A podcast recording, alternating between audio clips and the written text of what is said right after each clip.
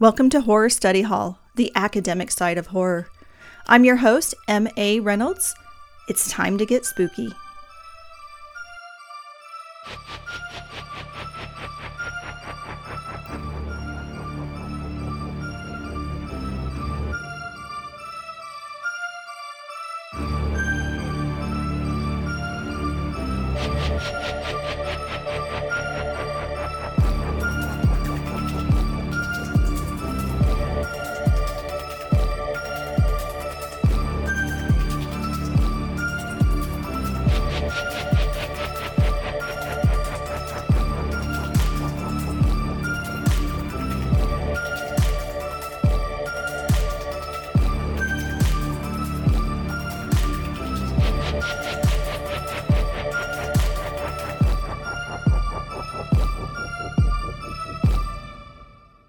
Welcome back to Horror Study Hall. Happy that you could join us for episode four. Today we are going to be talking about horror film and American culture. Um, for this episode, the majority of the source material comes from the book Projected Fears Horror Film and American Culture by Kendall R. Phillips. If you are interested in this subject and you want to dive a little deeper, pick up this book, give it a read, and learn a little bit more on how horror films reflect American culture. So let's go ahead and get started. If you want to know what fears were on the top of people's minds at any given time in the modern era, look no further than the horror films that are being produced. Digging deep into each decade, you can see themes represented, showcasing what was on society's mind. Horror puts our fears front and center, showing us what anxieties exist just beneath the surface. They aim to entertain, to shock, and to bring to light the topics which we may be afraid to directly address. While widely viewed as a lesser genre, a low budget genre, and a generally despised one, the horror film is free to be political, psychologically challenging, and free to make artistic decisions a more mainstream genre is unable to do. This allows the horror film to confront societal topics in a way that most other genres cannot an uncompromising look into what we fear. What does the horror film say about American culture and fear? In this episode, we will be going decade by decade to highlight what the horror films of the time said about America, its culture, its people, and its fears. In the 1950s, there was a lot on America's mind. World War II had recently come to a close. Soldiers were returning home with PTSD and a myriad of other ailments, and Americans began to worry about communism coming over to our country. Relations between the United States and the Soviet Union became strained. There were concerns over communists infiltrating the United States government, and the looming threat of nuclear war was higher than it had ever been before. These fears required new kinds of monsters to be born the invading alien and the atomic man made abomination. These monsters made their way into the horror films of the 1950s. Radioactive mutation became common in horror films with movies like Godzilla and Them. The rise of science made Americans more dependent on technology and the expertise of scientists. It caused a fear of the unknown. Can science go too far? Americans were unsure of what the future may hold. Does the future hold dangers of atomic radiation? Will America be invaded by our enemies or something from another world? The rise of sci fi horror was imminent.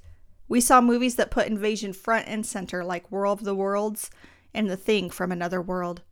What do you think of when you think of horror from the 1950s? I personally think of films like Attack of the 50 Foot Woman um, and alien movies like Plan 9 from out of, Outer Space, all of those giant bug and giant creature movies um, Invasion of the Body Snatchers, Tarantula, The Bat, The Wasp Woman. All of these films are directly related to science, to the nuclear age. All of these fears are directly related to science, which was a rather new concept back then. I mean, science has been around for ages but it had never been so widely used or talked about. Um, our technology has never had never advanced as far as it had in previous centuries as it did in the 20th century. So our horror films reflected these fears because science was relatively unknown at the time. We didn't know as much as we know today. For all we knew, the atomic bomb would create a giant ant to come attack us all. The Godzilla would rise from the ocean. That it would cause more destruction than we had, could ever imagine. Um, in the 1950s, it was a whole nother era, and we had our fears showcased for us in the movie theater. Our fears evolved in the 1960s. We became more comfortable with science. Our fears had turned from outside threats to internal threats. The beginning of the 1960s brought feelings of prosperity and confidence. Technology and science were more understood, easing the fears of the 1950s. As time progressed, Americans began fearing that prosperity would end, that the family was under attack, and social injustice became widely scrutinized. Many Americans, primarily white Americans, had moved to the suburbs. The family unit became the centerpiece of happiness. The normality of the nuclear family was the goal of most Americans Horror challenged this normalcy by shining a light on our fear of the destruction of the family, the destruction of normalcy. Rosemary's Baby directly challenged the family unit and what is normal by directly addressing the fear that you may not know your partner as well as you think you do, that the child you have been longing for could be the Antichrist. Psycho challenged the mother child dynamic by showing an abusive, dysfunctional relationship between a mother and a son, resulting in murder and a psychotic break. When you think about these two films, most people will remember the shower scene in Psycho and remember maybe the car being pulled out of the lake. They're not really looking at the, the dynamic between the mother and son. What dysfunctional family relationship occurred there to make Norman Bates turn into what he turned into? That he would save his mother's body in the attic. That the relationship between child and parent was so destructive that the child would end up taking on the mother's persona and still living that relationship, that dysfunctional relationship inside of himself internally. That he would take on the mother's persona to attack a woman that he may find sexually attractive or um, anything that threatened that family dynamic, that dysfunction, the codependency that was in that relationship. So next time you watch Psycho, just kind of take these these thoughts in mind when you're watching it. I know the mother isn't alive in the movie and you can't really see the backstory of how Norman Bates got there. But just think about all the things that could have occurred in his life the dysfunction of that family unit that caused him to become what he became. And in Rosemary's Baby, um, it, it, showcases tradi- a traditional happy marriage in the beginning of the film, but then it turns out that the husband has only his self interests at heart, that he's willing to sacrifice his wife and his potential first child to get ahead in the world. He isn't thinking about the family unit, he's thinking about himself and what he can gain and what he can become. Another film from the 1960s that showcases the destruction of the family unit would be um, Village of the Damned. In this movie, we have an entire town of women that become pregnant at the same time and give birth at the same time to a herd of blonde, blue eyed, creepy children that may or may not have been conceived by something otherworldly that come to destroy the adults around them, to destroy the town, and just to take over. Kind of showcases the fear of children that should we procreate with someone who is not like us, it could end up destroying our culture and our society. In the 60s, we also saw more attention being drawn to social injustice and the inequality between races.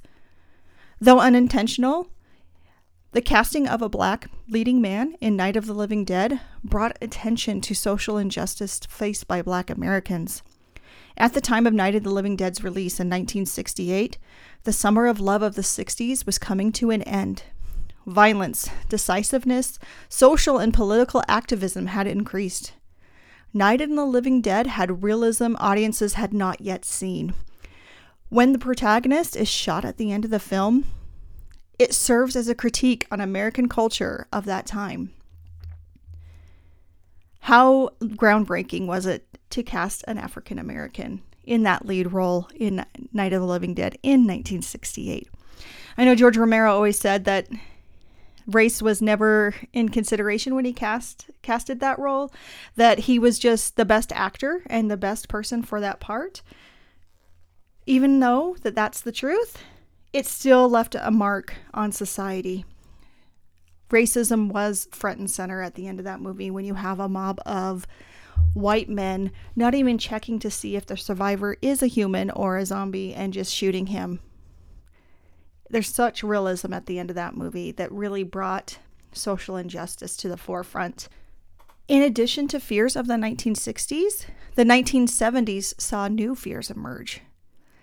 Faith in institutions, the government, and religion decreased in the 1970s. Vietnam showed the youth that young lives can be cut short. The breakdown of the family and Christian values was showcased in the horror film of the 70s. The slasher trope was born, featuring groups of teenagers with no parents in sight doing decidedly unchristian things like drinking, doing drugs, and having sex, and dying for it. Black Christmas and Halloween are often credited as the first slasher free films bringing these fears to the forefront. These films showed what happens when you go against traditional Christian values by doing drugs, having premarital sex, drinking underage, that those things will and can kill you, or an outside force will and can kill you. The rise of religious horror focused on the loss of faith and the destruction of the American family. Possession and Antichrist movies addressed what happens when the family unit disintegrates, when religion is not a focal point in the home. The Exorcist revolves around a non religious single mother who is seemingly focused on her career rather than her daughter.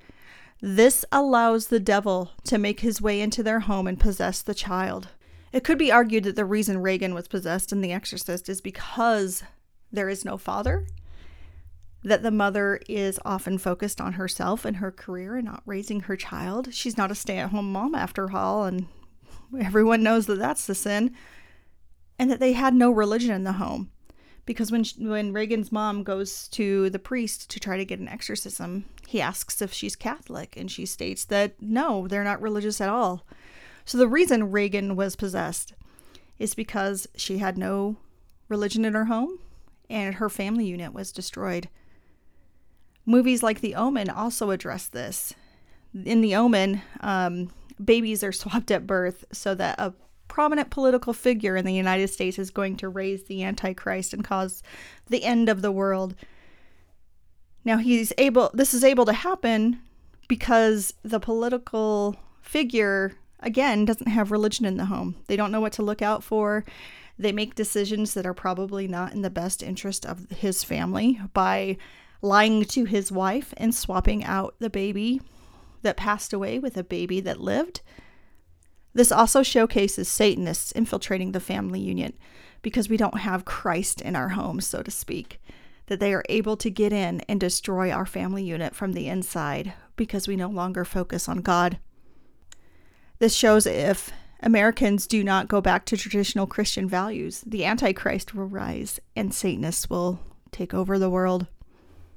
I would be remiss if I did not mention some other notable films of the 70s. You have films like The Texas Chainsaw Massacre, which showcased, again, what happens to teenagers if they are doing unchristian things and going in places where they shouldn't go you have films like the Amityville Horror, which is showcasing again the devil, so to speak, invading the family unit. Um, films like Carrie, which can be considered a religious horror, but in the other direction, it isn't necessarily a, a lack of faith. It is extreme faith that destroys um, the mother daughter relationship and ends up really wreaking havoc on those around them. Growing up in the 1980s, I remember the culture of American fear of that time. After all, there was a windowless white van around every corner waiting to abduct children. Serial killers were literally everywhere, so to speak. and the Soviet Union was going to drop a bomb on us at any moment. There also was the rise of the Satanic Panic, which caused many to believe that Satanists were conducting satanic ritualistic sacrifices around every corner, that Dungeons and Dragons was a tool of the devil and should be avoided, that heavy metal music would summon the devil itself. All of these fears came to the surface by the horror of that decade. In addition to those fears, we also have a culture of commercialism that is really growing during the Reagan era, lots of focus on money rather than family, on what we have and what our appearance is to those around us. You can see that in the horror film of the 1980s because the 1980s really gave rise to the franchise. Now, more than ever before, we have movies with sequel after sequel after sequel really leaning into that 1980s mindset of commercialism and money and excess. We have so many Friday the 13th movies, so many Nightmare on Elm Street movies. Every horror film became a franchise during that time. The slasher film became a big part of the 1980s. Slow building suspense in the slasher film mirrored the slow building tension between the United States and the USSR. Slasher movies showed us that there was a killer around every corner waiting to strike. The end of the 80s saw a decline in horror, at least horror released to the theaters. Now that we had new technology in home video, a lot of movies went direct to video and kept creating sequel after sequel after sequel in order to get, get more money, to be more commercially successful. These sequels were a reflection of the capitalist society in the 1980s, and the 80s encouraged and embraced that sort of mindset. So, looking at the horror of the 1980s, um, like I mentioned previously, and all of the sequels, and all of the franchises, and all of the direct to video releases, it really shows what we were focused on in the 1980s was money um, and outward appearances. It also showed that in the 1980s, um, parents didn't really watch their kids like they used to. Um, there was PSAs at 10 o'clock at night asking parents if they know where their children are because it was a real problem which that was reflected into the slasher genre of the 1980s so many so many horror movies of teenage girls having slumber parties without a parent in sight when a killer comes and murders them all. So many teenagers going camping with, again, no adult supervision. Where were our parents in the 1980s? These themes continued into the 1990s, although we did see a decrease in the amount of horror that was being produced in the beginning of that decade. It seemed that the horror genre was fading away. Postmodern culture permeated the American culture in the 1990s carried over from the 1980s. We had capitalism, narcissistic tendencies, and cynicism had become the norm. The MTV generation became teenagers and became more comfortable with technology. Adults thought that the youth had no value, no style, no attention span, and that the youth were more interested in TV and their own image than what was going on in the world. These culture shifts led to a fear of technology and a fear of youth, and this gave rise to the 1990s teen horror cycle. Starting with Scream, the 1990s had a slew of teen horror movies.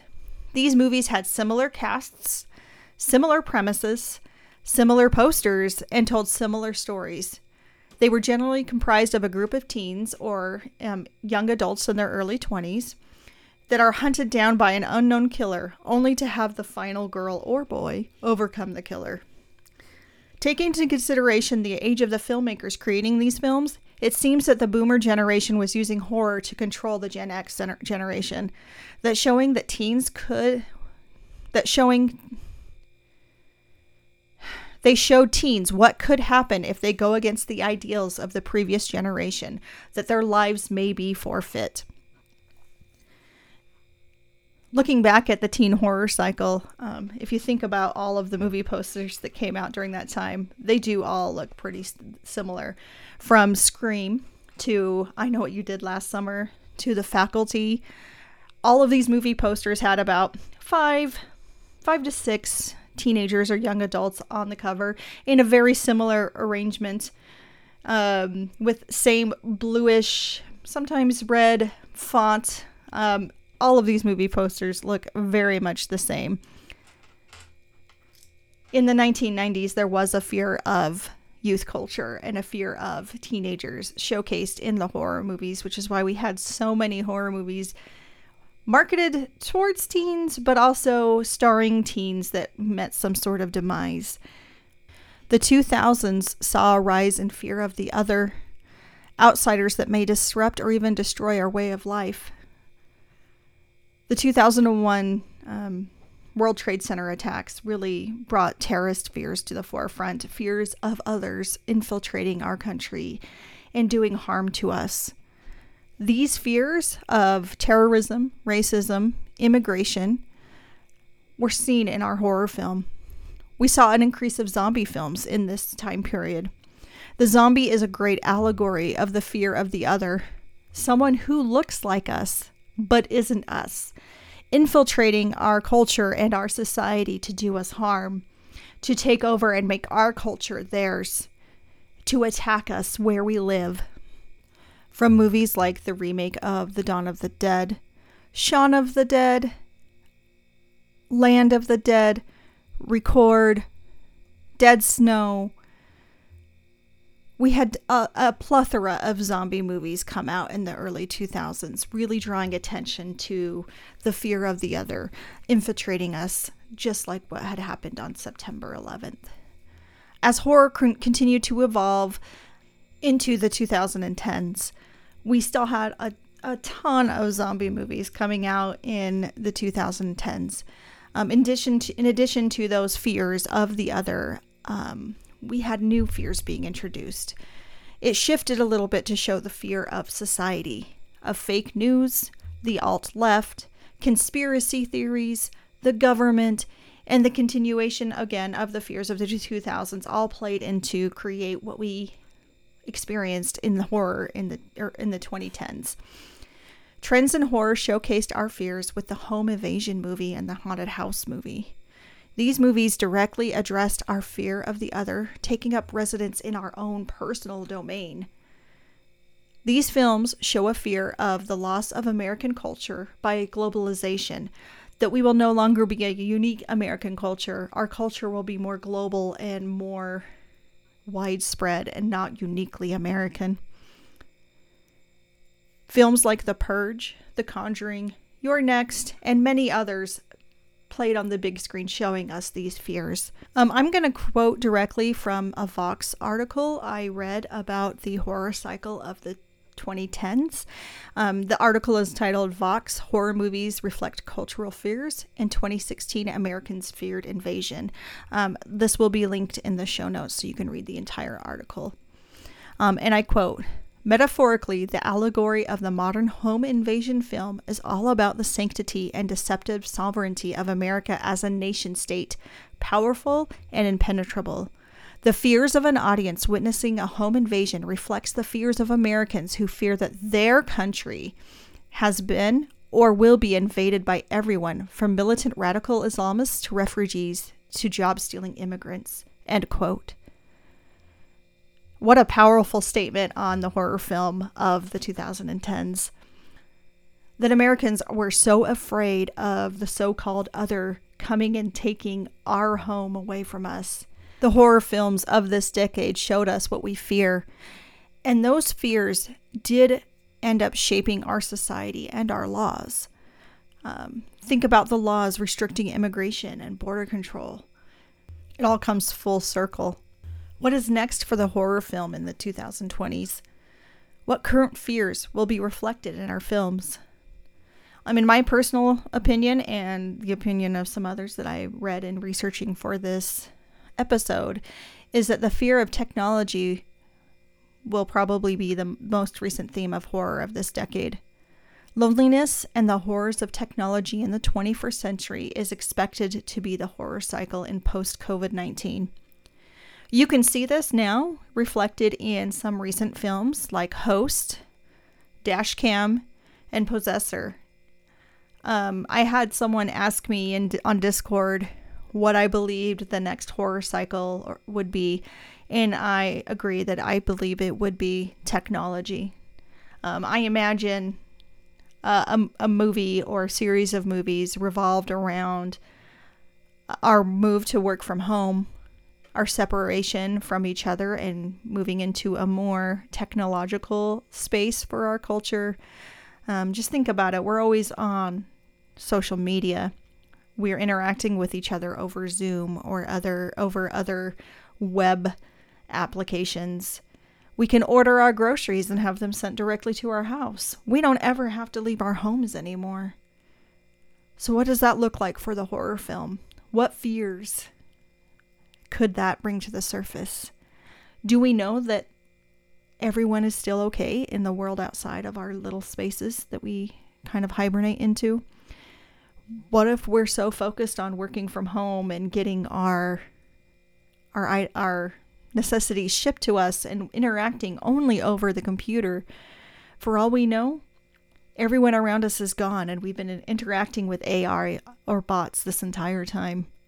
Just a little something to think about for the future of horror.